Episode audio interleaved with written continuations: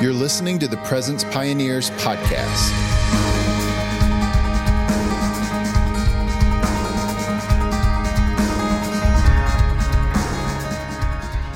Hey everyone, I have a very special podcast episode for you today. I just got done with an incredible 40 minute conversation with a leader of a prayer movement in the nation of India.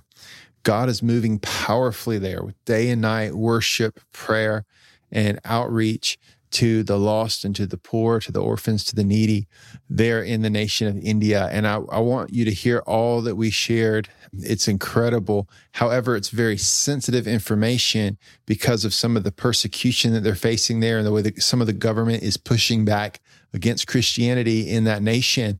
So, in order to protect the work that they're doing there in India, we've hidden this episode. And so, the way that you can access it is to click on the link in the show notes, in the show description, depending on how you're tuning in with us. Click that link, enter your email, and you'll get access to the entire 40 minute episode. I know this is a little unconventional, but we wanted to share the amazing things that God's doing there.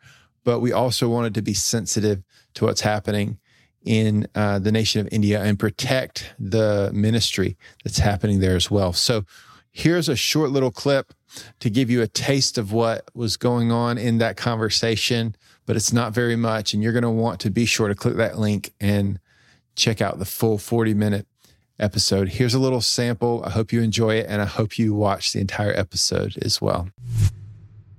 I came back to India, it was in 2009 and they never knew anything about prayer and worship movement. You know, they never heard about prophetic worship.